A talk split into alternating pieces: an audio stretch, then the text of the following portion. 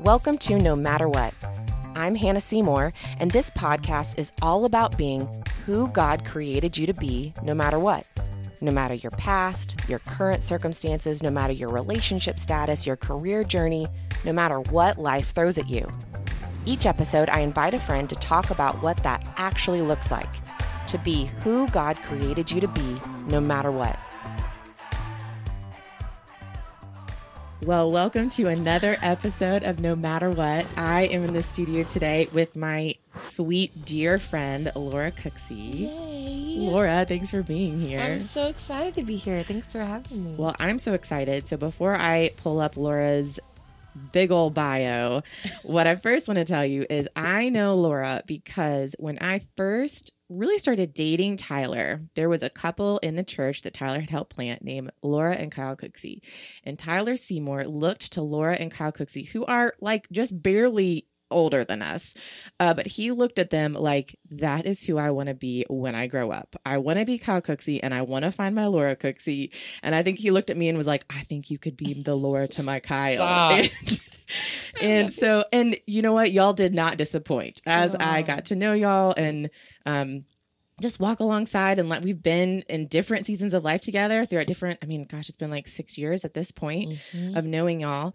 And so that's one. Two laura sang at tyler's and my wedding. She well she sang she really led worship. And the folks who attended my wedding if you were one of them i mean everyone said well actually my dad says everyone showed up for a wedding and a worship service broke out.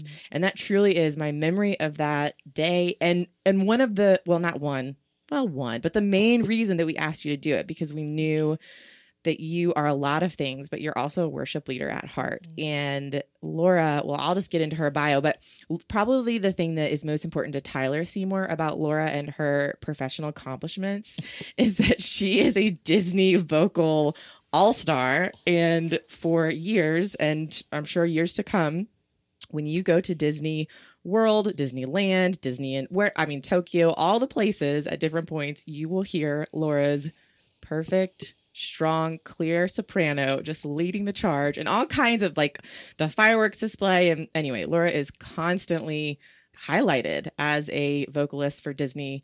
And so and if you know Tyler Seymour, that is very important. Today actually he was telling me about he was like, some Disney show he put on for the boys and he was like, "Well, this is XYZ and blah, blah, blah. And I just looked at him and said, I have no idea what you're talking about. and he's like, Oh, when you go to Disney World, I'm like, mm Okay, you lost me at when you go to Disney World. I mean, I've been and I will go again, but Tyler knows like all the things. Okay, here's what I need you to know about Laura. Her background, which we'll talk about, is really music. Mhm. And she went to college at um, Baylor University for music. She has toured with like all the people, y'all Nicole C. Mullen, Mandisa, Michael W. Smith, Amy Grant. She has been a featured worship leader for the Women of Faith conferences, if you've ever attended one of those. Um, as I mentioned before, she's a featured soloist for all kinds of Disney park spectaculars worldwide. She's been a session singer, a vocal contractor. I mean, again, casting Natalie Grant, Katy Perry, Celine Dion, Andrea Bocelli. I mean, sister has got all the things. I just am now learning this as I'm looking at her bio. She's planning to release new music in 2021. Thank you, Lord. This sister has done like all the things. She has, it, this isn't even in her bio. She started a whole company pulling together session singers. Uh, like, I, actually, Tyler and I got to be session singers. You guys yes, for a did. job. That was super fun for our friend Ben Abraham. But Not just a job, like a union job, which is like very coveted Yeah. and sought after in Nashville. Sorry, I was telling a friend the other day, I was like, I love that my friends were on a SAG-AFTRA. Sorry, everyone. I love it. who, Uh, you know, is making a living in the industry and we just stole some work from you, but Yeah. it blessed us, and we probably got to buy something for Christmas. I don't know. anyway, and then most recently, and we're going to talk about this more towards the end, is Laura has launched a new creative endeavor called the Thoughtful Table, and it builds on her love for creating moments that matter through sharing recipes, table settings, and personal inspiration. And so I can't wait for her to share with you kind of where all that came from in her personal story. And finally, as I already mentioned before, Laura is husband to Kyle and raising three beautiful children. Her oldest is a girl and two boys to follow. And I'm sure we'll talk about them a little bit more in this interview. But all of that to say, my dear, very accomplished friend. Thank you for being here. Thanks for having me. And I girl. just ex- excited. y'all know that when I bring friends on, no matter what, they are friends who I think are wise and trustworthy, and they're people who, if I needed some, if I needed advice or insight, um, they're the folks that I would call. Mm. And Laura is certainly in that group of people that I know is is wise and follows the leading of the Holy Spirit, and I want that in my life. So, Thank you, girl. well, okay, so you no know, pressure. no, no pressure at all. You know that much of the show is just me chatting with friends and authors and artists and whatever, really about all of us in our spiritual journey come to points where we really have to ask ourselves, am I going to be who God created me to be no matter what this circumstance is? A circumstance I don't mm-hmm. like, that's hard, that's loss, disappointment, grief. Am I still going to choose to serve God? Am I still going to trust him? So before we kind of get into the nitty gritty of one of those seasons for you, back us up and kind of just paint the picture of like who was Laura Cooksey early years? You went to Baylor as a music Mhm. major. Kind of just give us the background. Yeah. So, um, only child, born and raised in Atlanta, Georgia, by Pam and Richard Brown, who lived in Atlanta forever and just moved to Nashville to be closer to us last year. Yeah. We love that. Um, I did go to Baylor, and what's interesting about me growing up is I had a plan. You know, Yeah. I I had a plan for my life. No, there's no doubt. Knowing you, I knew Um, you had a plan. The Lord, the Lord, you know, is the one who orders our steps. But I, I definitely had a plan, and my life had really gone pretty much according to that plan. I Mm-hmm. would say throughout my childhood, um, into high school, into my college years, I decided that I wanted to be a voice major at Baylor when I was twelve. Wow. And that's the only school I applied to, and that's Yeah. what I did. Yeah. And then I met Kyle in college. We got married before his senior year. Um, I was traveling and singing with a Christian vocal group, and we started working with a label in Nashville. And they encouraged us strongly to move here. A manager who had graduated from Baylor, who had worked in the music industry forever in Nashville. And so they were like, you guys need to move to Nashville. So we did. And within six months of moving to Nashville in the early 2000s, the group broke apart and the label folded oh, which is you know if you've lived in nashville anytime that's not Classic. an uncommon story Classic. but for me it was the first time in my life Yeah. and i was barely an adult it was the first time in my life when something really didn't go my way Yeah. and it was kind of like whoa it challenged everything you know and looking back on it and now experiencing 18 years of life Yeah. or 20 years of life as an adult i'm like oh gosh that was really not even that big of a Yeah. deal that you know but at the time it seemed like the world was kind of ending and Yeah. everybody that we moved to nashville with and that we knew and kind of our security community uh, moved away also within that year Mm. and we were the only ones who stayed and so that was one of my earliest memories of me being like okay lord what's going on here Yeah. like what happens when things don't go our way Yeah. you know Yeah. and and I remember learning a lot through that season. Looking back on it, I think I went through kind of a season of depression because Mhm. I didn't, I just felt so lost when things didn't go according to my plan. Mm-hmm. And then I remember with music specifically saying to the Lord, which I wouldn't necessarily recommend this. I was a little younger in my faith then, but I said to the Lord, like, Lord, if, if you have this for me, Yeah. this, you're going to have to do this. Yeah. Because I don't really know what to do. I don't have the energy to like hustle and I don't, you know, Yeah. I- I'm not even wired that way. Yeah. And the I always kind of hated the sort of industry part of the music Uh-huh. industry, you know, Totally. in Nashville. And it just felt really intimidating to me. And so it's like, if you have this, you're gonna have to do it. And it was a while Yeah. before the Lord began to open some doors, but he did. Uh-huh. And what I learned in that season is just to kind of bloom where I was planted Mm. and I started serving in my church. For a long time, I wouldn't. They asked me if I would. Um, our church asked me if I would sing on the worship team, and I was like, no, because when I moved to Nashville, I quickly realized we visited a couple churches and landed on our church pretty quickly. But I remember thinking, like, oh, 50% of the congregation works in, the music. Yeah. And that is terrifying. Yeah. Yeah. And so I was like, no, actually, I won't. Yeah. And so it was about, so I don't know. Anyway, I, yeah. Um, so it was about two years. And then finally I was like, okay, I, I was really missing just Mm. serving in my church Yeah. and in a worship community. And so I began to serve. And then kind of about a year after that, Nicole C. Mullen went to our church and approached me and was like, would you ever want to, you know, come on the road and, and sing background vocals? And so that really just was sort of the catalyst that opened a lot of doors for me um, in Nashville and in music ministry and Yeah. sort of Yeah. set the tone for my life moving forward. Okay, so if you could travel back in time right now and like sit down with yourself, Yeah. right kind of when everything crashed with the label and the group you're with and all your support and friends moving away, what what would you tell yourself? I think I would tell myself, you know, I often now I refer back to that Proverbs 16 9 verse that says, In his heart, man plans his Mhm. ways, but the Lord establishes his Yeah. steps. Yeah. And I do think it's important that we have plans. I think, you know, we see how important vision is in scripture and we Yeah. see that without it it says that without a vision the people perish Yeah, that's right. right the vision make it plain so that people may see it and run with it so we know that vision is important and vision was always such an important part of my life but then when the vision didn't play out as i planned Mhm. um i kind of fell apart and Mhm. so i think what i learned in that season is like okay we plan and we prepare and Yeah. then we have to pivot Yeah. and we have to trust the lord in that pivot Yeah. that it, it might not look like what we think it's going to look like Uh-huh. but that god's in it and that Uh-huh. he you know i think also about just his ways are higher than our ways his ways are higher than our thoughts like Yes. we don't know like we see with such finite minds and yeah.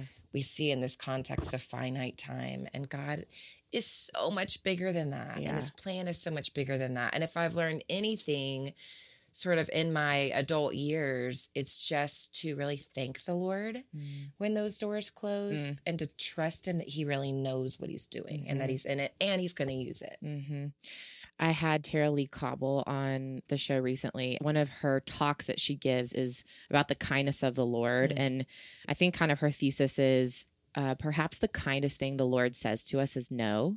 And talking about how, like, we never want to hear no, right? When we that. pray, we're always asking for the Lord to say yes, yes, yes, Yeah. yes.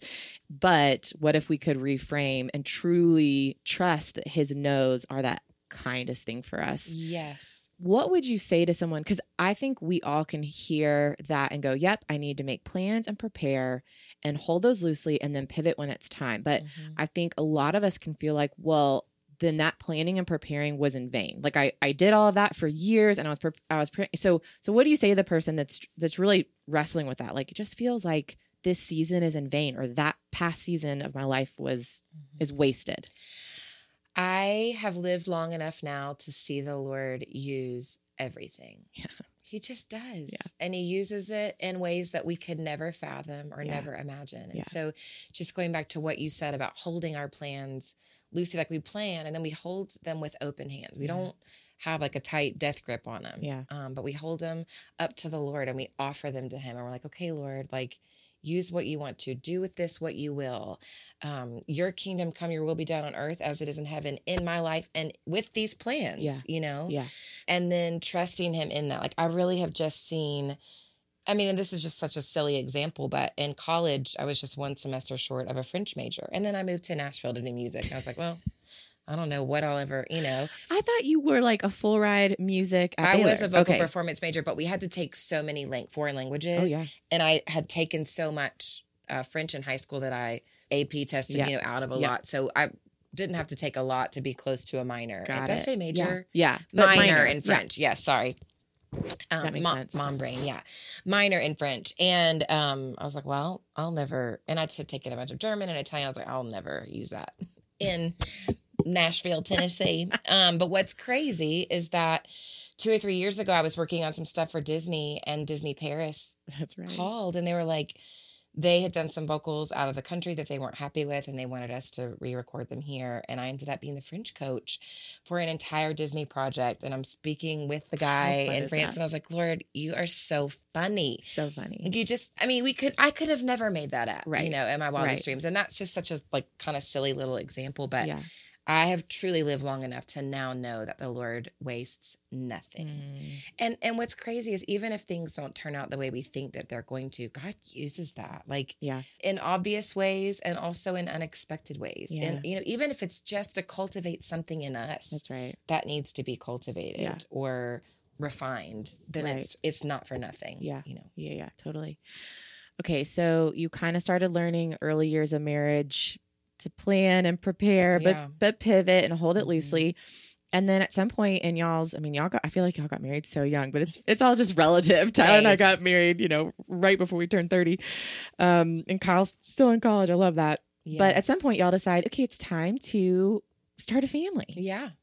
Yeah. So I've been on the road for a while and we were kind of again, like when I was a kid, I was like, I'm gonna have kids by the time I'm 28. Oh yeah. And you know, Yeah. and we were past that. Like I was in my Okay. early You were not. You were. You had already. Yes, You were not on was like, track. and no, um, and so we were in our early thirties, and we thought, okay, let's you know Yeah. try to start a Yeah. family, and we did not get pregnant, and we, you know, we were kind of casual about it, like it wasn't this major source of angst or anxiety for us at the time. Um, I think in the back of my mind there was always a little bit of a fear of like, what if I can't get pregnant? Because my mom had had some fertility Mhm. issues, which is why I'm an only child. Yeah. Um, but again, it wasn't like the main sort of focus. We're like, okay, Mhm. Lord, we just, you know, this when this happens, it's gonna happen. Yeah. And also at the same time, one of the early conversations that we had in our marriage was that we, well, even before we got married, when we were dating, was that we both felt passionate about adoption. Wow. And so we knew that we wanted adoption to be part of our story, Yeah. if that's what the Lord had for our family.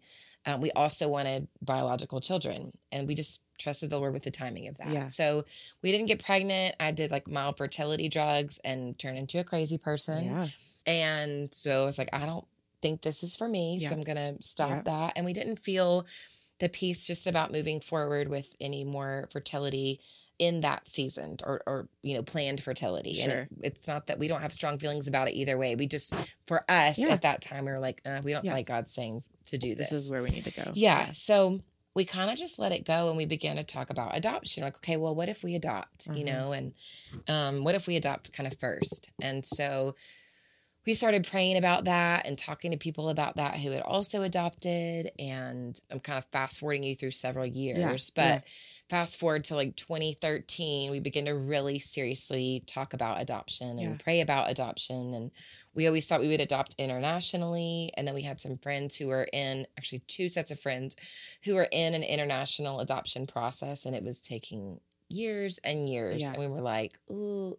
And at the same time, I think that desire for us to be parents was really um, growing. Uh huh. And we started hearing about all these kids in foster care who needed families. Yeah. And so the Lord began to sort of shift our focus from international adoption to domestic adoption. Mhm. And we were actually helping a friend with a music fundraiser for a medical account trust fund for her daughter that she was in the process of adopting from Haiti several years ago and we were at that that fundraiser and putting that together and there was a group there called 147 Mhm. and they work really closely with the adoption world and the name comes from the idea that there are 147 million orphans Yeah. worldwide Yeah. and so anyway a lady in arkansas who has a ministry called project zero reached out to 147 the day of that event and said hey i don't know if you know anybody that's home study ready which is a whole process you go through Mm-hmm. as a potential adoptive family tons of paperwork and they basically you know turn your home over and Yeah. sort of you know uh, investigate your family make sure that you would be ideal parents Yeah. for potential children and so anybody that's home study ready we've got many sibling groups here in arkansas who Yeah. need parents Yeah. and she mentioned that to my friend lisa harper who we were having the Right, benefit mhm. for and lisa mentioned it to us that night and she's like, you know, gosh, the need is just so big, guys. And she just mentioned it in passing. We were at dinner after the event. She said, I just heard about all these sibling groups in Arkansas who need families. And it just kind of hit me in a Mhm. different way. And I just sort of was like, okay. So I reached out to Lisa the next morning and I was like, hey, do you know much about this? Yeah. And, and she's like, well, I can put you in contact with the people. And Kyle and I just so happened that we were two days later going to be driving to Texas, right through Arkansas and coming back the following weekend. And so the following weekend, we got in contact with the people in Arkansas, this uh, Christy Irwin, who runs Project Zero there, which their mission is to zero out the foster care system of waiting kids Yes. in the state of Arkansas. So we met with her at Chick fil A off the interstate in Little Rock. We're sitting there like with tears pouring Yep. down our faces, you Yep. know, and just connected instantly. Got in the car. She sent us an email with like six photos of sibling groups, and we saw the one of our three children. We were like, just kind of like there's something to this. And we had always thought two kids, So not literally three. from the photo, you're like, these are our people. we we did have that Yeah. sense, you Yeah. know, which is kind of weird to say, but just like the Lord was in that even from the beginning. And so we got our home study ready like at lightning speed in like seven weeks and we began the process. And what's crazy is even in that season, we believed so strongly that those were our kids And they had been waiting for an adoptive family for two and a half years at that point. So parental rights had been terminated. They had been in the foster care system for almost three years when we kind of came into the picture. And at that time, when we found out about them, they weren't, they were like three, five, and eight. So we got our home study done. We submitted our family book with just like pictures of our family and friends Okay. and community and all that. And then we hear back from their adoption specialist, and she's like, it's a no. And they're like, we really want this specific type of family for these kids. And we were like, okay, Lord, that did not go how we thought it was going to go. If y'all could see my face right now, I did not know this part of the story. Yes. And so I remember we were actually standing in our bedroom when we got the call and we were like, I was like, okay, well, from the beginning of this process, Lord, we said we are going to hold this with open hands. I mean, we said that to each other. Yeah. So, Lord, we're trusting you with this process. And Had y'all met them at this point? We hadn't. No. So it was just photos and and a lot of like thought life. And I don't mean that like tons of prayers, a I lot know of thought life. how our okay. So my family, we pursued an international adoption with a brother and a sister who were four and six in a Russian orphanage, and I mean that's a story that I won't go into right now, but. I think everyone knows listening. I do not have two Russian siblings. um, and when that fell through, I mean, we were devastated. Mhm. And I mean, we never met them. We had seen some VHS tape footage and photos, Yeah. but it's amazing. It's amazing how you can. It's like when you decide in your heart, like this is these are family members, these are our children, or these are our siblings. Like how there can be such attachment. I mean, did y'all feel that way? We did. I think in general, I am a little more guarded in my emotions. Uh-huh. Kyle was definitely Yeah. attached. Yeah. And so even through the praying process, I kind of moved on in my heart because I didn't really want to feel the Totally. grief of Yeah. the potential of, you know what I mean? Like, it was just like, I hadn't really let myself go all the way there yet. Uh-huh. But what's crazy is that as we kept praying every night, Kyle kept praying for those kids. Wow. And about a month later, Christy Irwin, who's the Project Zero person, went to pick up our family book from the adoption specialist to actually take it to another adoption specialist because there was another set of two siblings that they wanted to have it for. Uh, she called the adoption specialist and said, Hey, can I come by and pick this up? And the adoption specialist called her back in a couple hours and was like, Well, hang on a second. She hadn't really even looked at our home study and hadn't even really looked at our family book and started looking through and was like, Wait a minute. I want to take this to the kids this weekend and I'll get back to you. And so she did. She took it to our kids, and our oldest at the time was eight. She and so she definitely had feelings about the Yep. situation, you know, obviously. And she went over our family book with them, and they wanted to meet us, and they chose us kind of in that moment, like with the adoption specialist. And so we got a call almost two months later, I think. We got a call from Christy, and she said it was funny. She we conferenced in like through our iPhones, and Kyle was at work, and I was at home, and she said they chose you guys, and Kyle fell on the floor in his office and started crying, and I just started crying, and um, that began the journey of and the adoption process, and so from start to finish, from the time we started our home study to the time that we brought our kids home in June of 2014 is about an eight and a half month process. Wow. And which actually was kind of like gangbuster speed. fast, yeah. And now six and a half years later, here we are. Um, so even in that process, it was kind of like I've just seen the Lord move in unlikely ways. And so just I mean, there's so many stories of that that I could tell throughout the course of my life where it's Mhm. like when it looks like a no, it might actually be a no. And then I'll see later like Yeah. thank you lord for that no even you know sometimes we don't get to see the why behind a Yeah. no on this side of heaven Yeah. but sometimes we do and i've seen it enough on this side of heaven to trust the lord completely Uh-huh. you know with Uh-huh. with his process and with his plans for his kids Yeah. and so that was certainly another sort of milestone in our faith journey of Yeah. just trusting the lord for Yeah. sure Yeah. Just want to interrupt this conversation for a second to tell you about my 25 day Bible study guides. And this month, I released a new study called 25 Days in Philippians. In Philippians, Paul teaches us that joy comes not as the result of external conditions, but from internal confidence that God is at work and in control. And I don't know about you, but I need that reminder that my joy comes from my internal confidence that God is at work, that He's in control, that He is always good, not from my external conditions.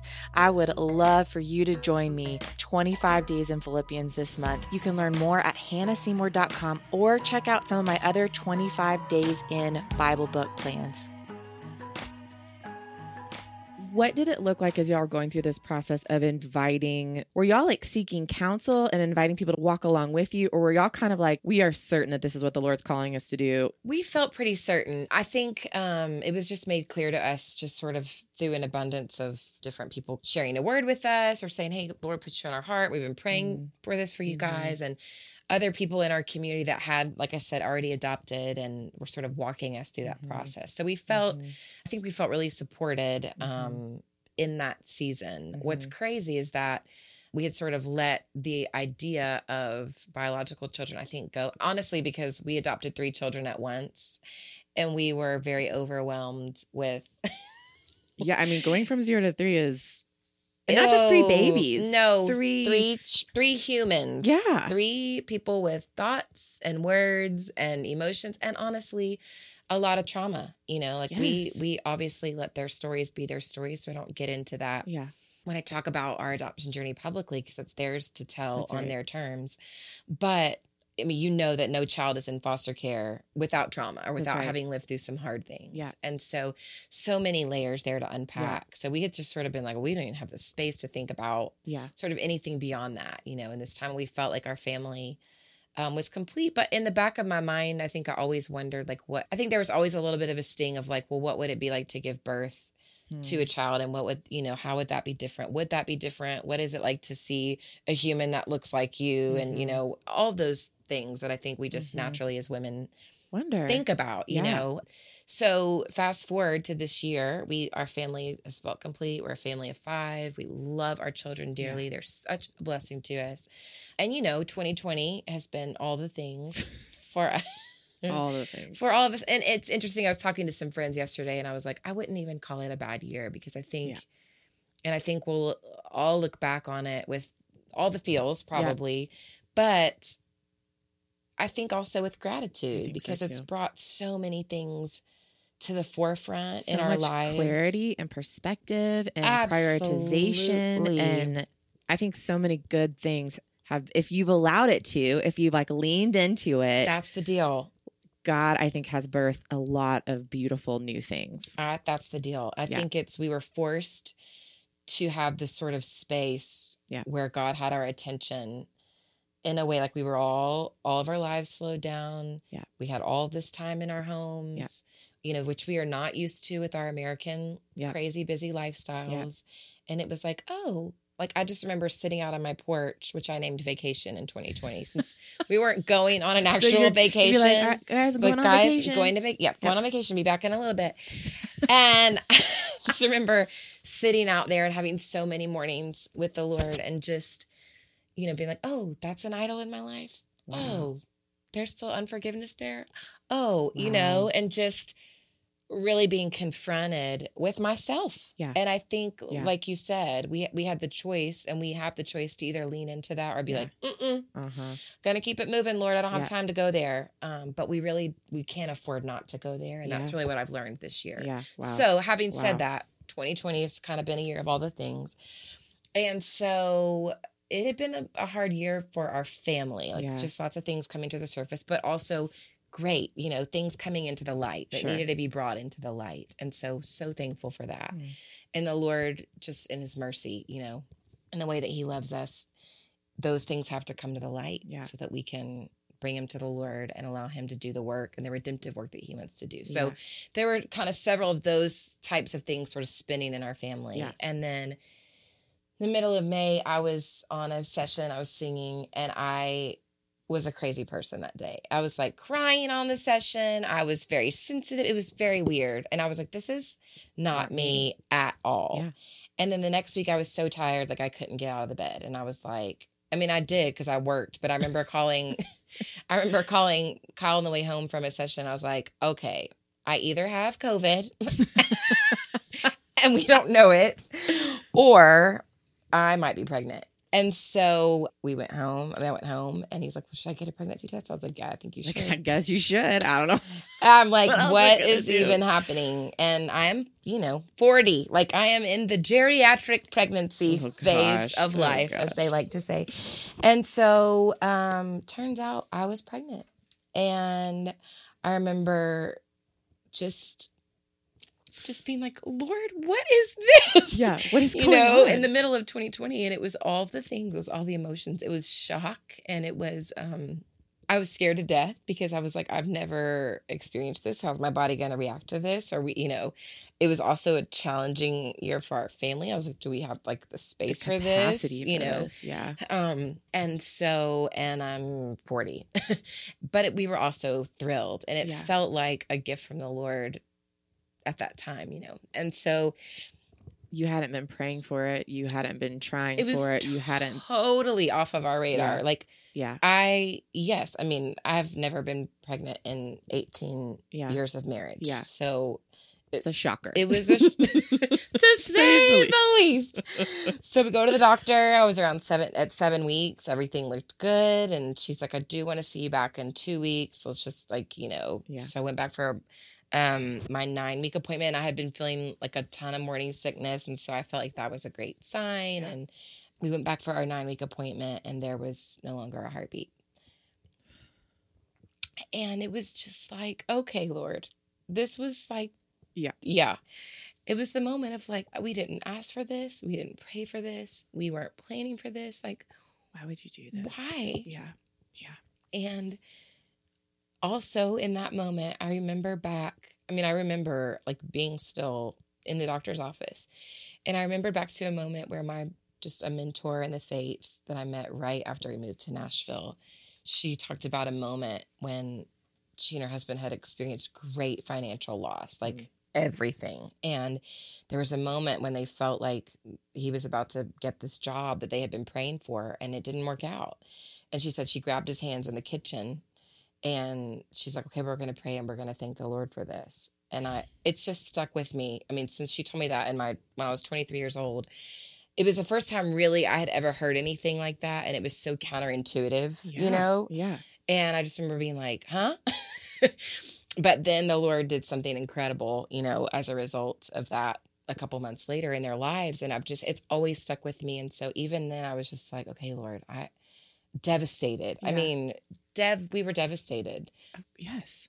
as anybody is and has been who's walked through that. And there's so many, it's, I think it used to be one in five pregnancies. Now it's one in four, which Yeah. is just crazy if you stop and think about that. Yeah. But just remember thinking, okay, Lord, I don't get this. And if I'm honest, I kind of think you got this wrong. Yeah. but at the same time, I trust you. Mm. And I even, I even thank you for this snow because I know that you're in it and you're still good and you're still for us. You're still for me. You're Mm. still for our family Mhm. and you're going to use it. Yeah. And so it's like I always kind of go back to those things when we have those hard moments like, is God good? Yes. Yeah. Is God in this? Yes. It's like he's in it with me and he's so close, Yeah. you know? Yeah. And is he going to use it? Yeah.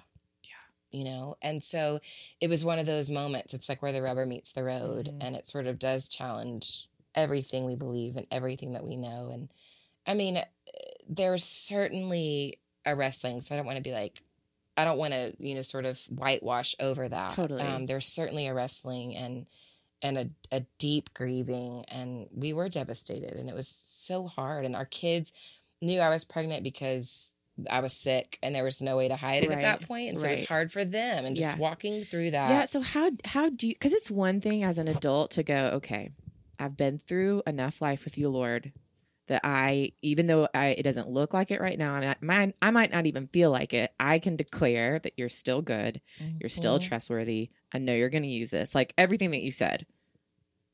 but how do you translate that to your children?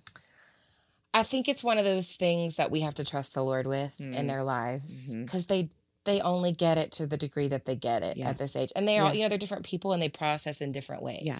Yeah. And I remember our youngest son saying, well, "I prayed for the baby every night. Like I don't understand." Just rip out your heart. exactly. And so you're like, "Okay, Lord, like really?"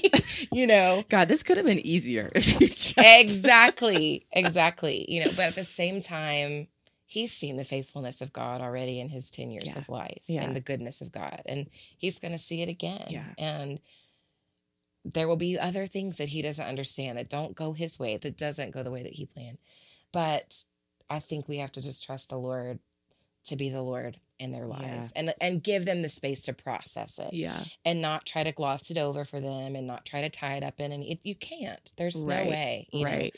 life is messy and in our humanity we are messy Yeah. and broken and so we just we sort of fumble through life and do the best that we can knowing that god's holding us through Yeah. it you know Yeah.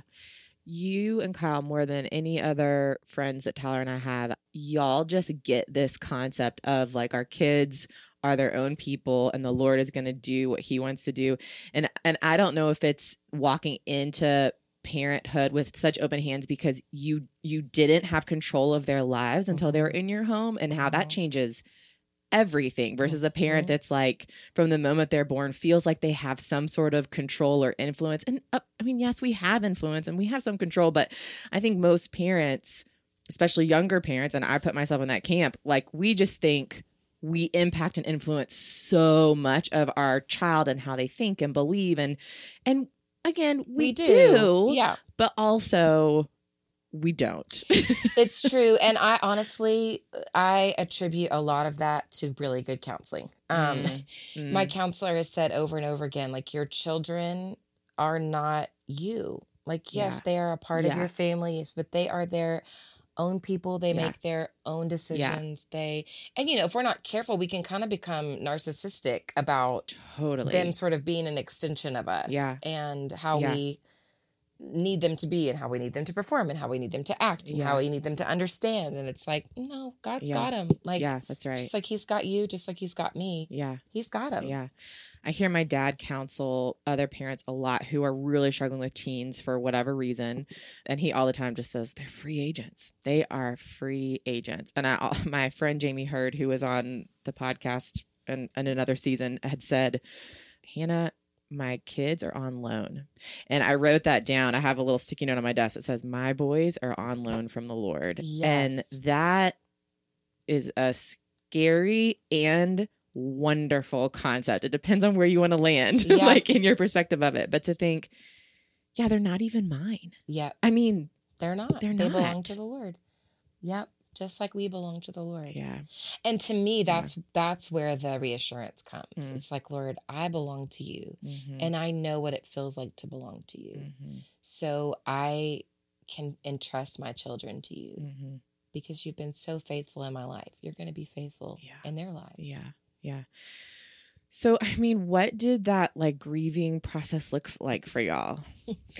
um it was a lot because we did in fact also get covid like three weeks later in 2020 which is just I don't think I knew this. it's i mean you really it's sort of you know it's just it's been really all been the, the year. All the the things year. hannah um and so it was grieving and then we got sick so it was just but even in that it was kind of a gift because kyle and i were quarantined together for 14 days from the rest of our family because my parents were living with us Yeah. while their house was being built Yeah, at the time so we really had to quarantine yeah, and so it honestly was good because it allowed us some kind of concentrated time to, to process and grieve together wow. in a way that I don't think we would have been able No, to had we not been sick. So even in that, like I just see the Lord all over it. You know, Kindness. yeah.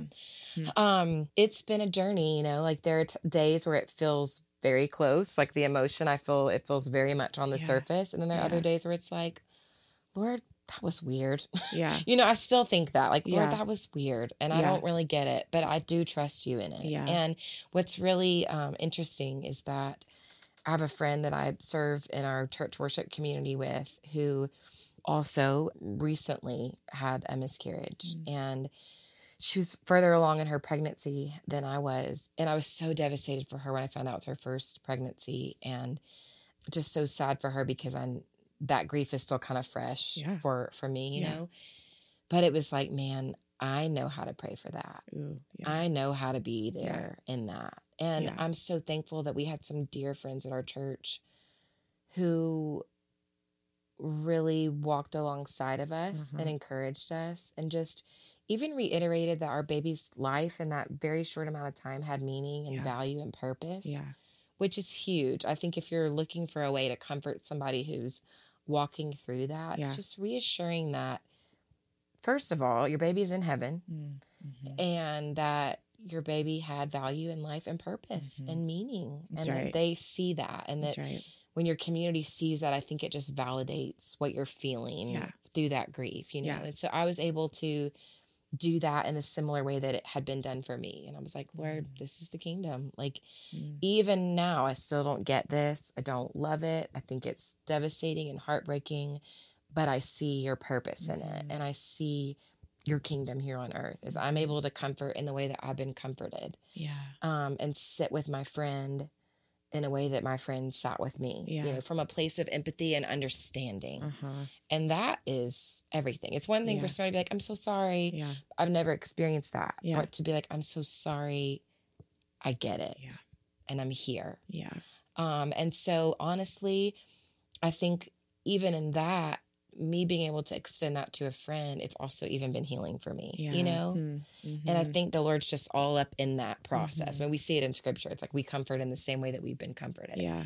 And that's God's idea. Yeah. So, I remember you kind of shared some of this in one of your like Instagram videos and Mhm. I remember just being so floored. I Tyler had had coffee with Kyle earlier and so I had I had heard some of the story and but to hear from you and on Instagram, I mean what stuck with me is it felt like your final thought was kind of like and we have hope. Like that like Mhm. in the sadness and the grief and the what the heck lord and all of that like like we we walk away hopeful. Mhm. Talk about that. we do because our hope is not ever anchored in our circumstances. Yeah. I think about the scripture in Second Corinthians, I think it's Second Corinthians 4, it says, you know, for our light and momentary troubles is achieving for us a glory that far outweighs them all. For Mhm. so for what is seen is temporary, what is unseen is eternal. So we fix our eyes not on what is seen, but what is unseen. And so it's like, okay, Lord, we're not living for here. Like yeah. We really are. And I mean, more than ever, I feel this as a believer. Like, this is not our home. Like, this is not it. This is not the end of the story. Yeah. So, our hope is anchored in Jesus Yeah. and in eternity. Yeah. And are there days that we lose sight of that? Absolutely. Sure. Are there moments when we completely forget that and we are just bombarded with what's right in front of us? Mhm. Of course, we're Mhm. humans. Um, and I think we would all be lying if we said we didn't Yeah. you know, feel that way on occasion. But ultimately, when we step back and kind of look at it from that 30,000 foot viewpoint, Mhm. we realize that this is not the end of the story. Mhm. Mhm. What is some scripture that you really clung to during this time? I mean, that passage in Second Corinthians was huge for me. Also, um, Lamentations 3, you know, I've been reading a book about lamenting and the whole idea of Uh-huh. lamenting. And growing up, we didn't talk about Uh-uh. that a lot. Uh-uh.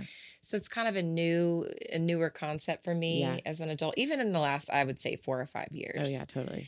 And what I love about the Psalms, where we see David lamenting, and even in, in Lamentations, it's like, God, this is hard. I don't get it. I am struggling. Yeah. My life has been devastated. It Yeah. feels like everything has been uprooted and turned over. And I don't know what to do, but, Yeah. or and I Uh-huh. remember Uh-huh. your faithfulness. Yeah. And I remember that your mercies are new every morning. Yeah. So, um, actually, in the New Living Translation, there's uh, Lamentations 3 21 through 24, and it says, and he's basically saying like all these things like, I remember how afflicted I've been. I remember how sick and how miserable I've been. But this I call to mind, and therefore I have hope. The steadfast love of the Lord never ceases, His mercies never come to an end. They are new every morning. Great is your faithfulness. The Lord is my portion, says my soul. Therefore, I will hope in him. And so that was a huge scripture for me Mm. in that season of just like, okay, Lord, new every morning, mercies are new every morning. Yeah. You are my portion. Yeah. And therefore we have hope, you know. something I learned from Chrissy McClelland Mm. is that in all of the lament psalms, there's only one that doesn't end in the like affirmative, looking towards the Lord, hope. Which one is that? Couldn't tell you. I'm like, oh, no, I want to know. text Christy and ask her. Yes. Um, but I was like, yeah, I mean, I've never heard that, and that makes total sense. Like, I would have, I would have probably wagered not even one. But then, I mean, that's real life too, you know. Like, totally. out of all the lament psalms that were penned, it feels right that at least one. that there's one that's like, and period. Like, I have a friend who writes um, worship songs, as we all do if we live in Nashville. Mm. And she said that recently she's been going to co-writes and is like, let's just write a song about how we're sad and just end it. Like, let's not. And everyone's like, it doesn't work like that. She's like, come on, like we can just be sad and the Lord is there. everyone's like, that is not a good worship song. but I, but it's true, you know. And and and honestly, I mean, there are days when I was like, Lord, this sucks. Yeah. Like, excuse the the phrase, Yeah. but it this just Yeah. sucks. Period. yeah, You know. And and then uh, there's also that coming back to, but I trust you. I trust you. I trust you, Lord. yeah, Um, and I know that it, again, it's not the end of the story. yeah. Okay, I have one final question, but. I want to talk about um, the thoughtful table. So, tell us about where did this come from in your personal experience give us a story behind the thoughtful table So I grew up with a um, with two grandmothers and a great grandmother who were amazing at loving their people well. Yeah. And they all had the gift of hospitality sort of expressed in different ways. So for one of them, it was like all about the food when you come to her house and Yeah. you know you're going to eat well and you're going to feel so loved Yeah. through her food, Yeah. you know. And another one is about the table setting, kind of and the food, but Yeah. it's going to be a beautiful sort of table experience. And I remember so many good memories around the table as a kid and and then for my great grandmother she didn't have a lot she was widowed at a fairly early age Wow. and never remarried and didn't i mean just by our standards didn't have a lot to work with but Mhm. every single sunday whomever in her family or circle community church community wanted to come over for lunch she would love to have you and she made sure that your favorite dish that she made was on the table Hmm. so i mean i remember walking she lived in south carolina but i remember walking into her house and first of all my senses just being overwhelmed Yeah. with like oh my gosh we're about to eat so good yeah you know but also looking at the table and i mean it might be like 10 side dishes and five desserts but Yeah. just to make sure that i'm no i'm no kidding and i'm like i don't even know how she afforded that i don't know but it was her ministry to her people Wow. and you knew that when you walked in like you were seen because Mm. your favorite thing was on the table and it's Mm. how she was expressing her love to Mhm. you and so that really influenced me certainly i Mm. didn't care much about cooking when i was growing up i was just around it a lot yeah and around great hospitality. And um, as I got married and had my own home and began to develop a love for having people in my home and getting people around a table and getting the conversation rolling and Mhm. really seeing what happens, it began to sort of form my perspective on the Mm. table and why it matters. Mm. And then actually just digging into the word Yeah. um, and seeing that table fellowship is God's idea Yeah. and that we're actually headed to a table. Yeah. Like we are headed to the wedding feast of the Lamb. Yeah. And every time we gather around a table now, it's really practice wow for that day. Wow. Isn't that incredible? yeah that's amazing And so, as we have um, developed the concept of the thoughtful table, it's kind of threefold. It is recipes that are a lot of them handed down through generations in my family, yeah loving people through food, table settings, setting a beautiful space so Yeah. that people feel really seen and valued Yep. and honored and celebrated. You know, I think our world, I've talked to actually Christy McClellan about this quite a bit. Our world looks at the whole idea of having people in our homes is entertaining. And we use that word a lot. Like, I love to Mm, entertain. interesting But in the kingdom, it's about celebrating. Mm. And as kingdom people, we are called to celebrate Yeah. life. And Yeah. we see, I mean, all throughout scripture, just the rituals around the table, you know? Yeah. and what happens around the table. It's kind of a supernatural experience and an exchange often that we're sort of inviting the presence of the Lord Yeah. to be among us. Wait, and like I'm thinking about the Passover and Oh, a lot totally. of these like Jewish traditions where I mean it's all about gathering at the table, super intentional. We've set a seat for Moses. We I mean, yeah.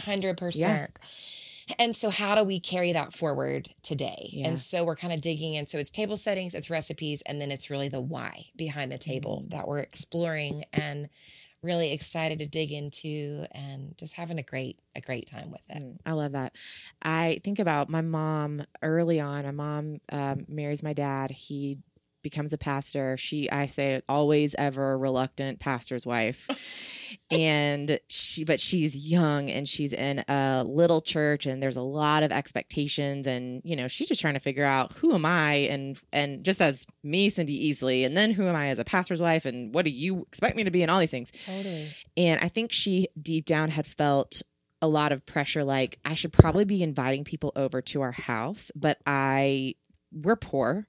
I don't enjoy cooking. Mhm. We don't have anything fancy. I think it I think she did have her grandmother's china by that point. But like beyond that, you know, she's like I, this is she felt very overwhelmed. And she and my dad tell a story which is funny because they both tell it from different I mean, obviously point of views, but even with different purpose. Yeah. Um, but a little sweet old widowed missionary invited them over for lunch after church one day. And I mean, I don't really know what her, I think she did. I think she lived like not even in like a double wide trailer, like the tiniest little thing. You know, it was like a, a fold down table. She had served whatever she made on all paper products. And mm-hmm. I mean, the meal was not fancy. And my mom said she had never felt so cared for and like overwhelmed with gratitude. Like she knew that this sweet missionary was giving all that she had and she wanted to set a table. She wanted to have communion and I mean not spiritual communion, but she wanted to commune Yeah. with um her very young, I mean he was probably like 26 years old. I mean Yep. this woman is probably in her 90s. like but she wanted to sit I down with it. her new little pastor and his pastor's wife and get to know them and love on them. And my mom walked away and said, "Okay, if she can host, I can host." Mhm. And it started small. I mean, I, they for years Sunday night was nacho night at our house, and it was like, I mean, there were couples, there were singles, there were old missionaries like this Mhm. woman. I mean. We had all kinds of people in our house every Sunday night, which now looking back, I'm like, Dad, how did you even have? I mean, he had already done church all that day. Exhausted. Yeah, he's exhausted. Totally. He had taken his nap on the La-Z-Boy though. But Yes. that was their thing. Like, if you need a place, our house is open on Sunday nights Mhm. and we're going to have nachos. like, I love it. and I mean, it was a great nacho bar by the end, but like, it's still, it's like bringing what, What you you have. have. Some people are like Laura Cooksey and are incredibly gifted and skilled and love it. And Mhm. some people aren't. I mean, again, my mom is like, I am not a hostess, but you are welcome into my house.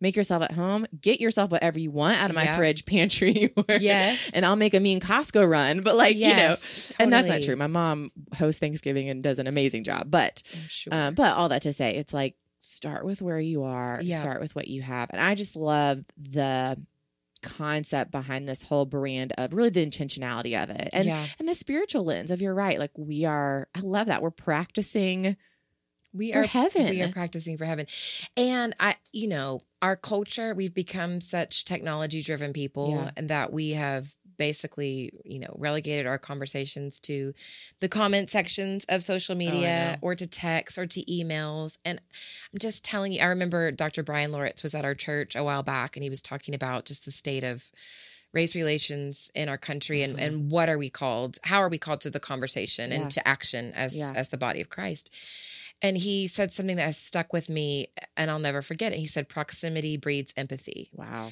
And I mean, you just take that to the table. And it's like when you get around the table with people who are not like you or Yeah. people who are like you but have a different story, whatever. Yeah. When you get around the table with somebody and you look eyeball to eyeball, Yeah. proximity breeds empathy. And we can't help but have that community deepened Mm-hmm. and that love nurtured and the relationship fostered around the Yeah. table when we are sharing a meal. You know, it's the table is such a unique forum because it's one of the only times when like all of our senses are engaged. Mhm. And I think in that process of coming to the table, our physical needs are being met, emotional needs are being met, spiritual needs Yes, are being met, you know, and it allows for us to kind of, in this disarming way, have the harder, deeper, meaningful conversations and moments. Yeah. And that's where I really feel like the presence of God is just Yeah. all up in the mix of that, you Yeah. know? Yeah.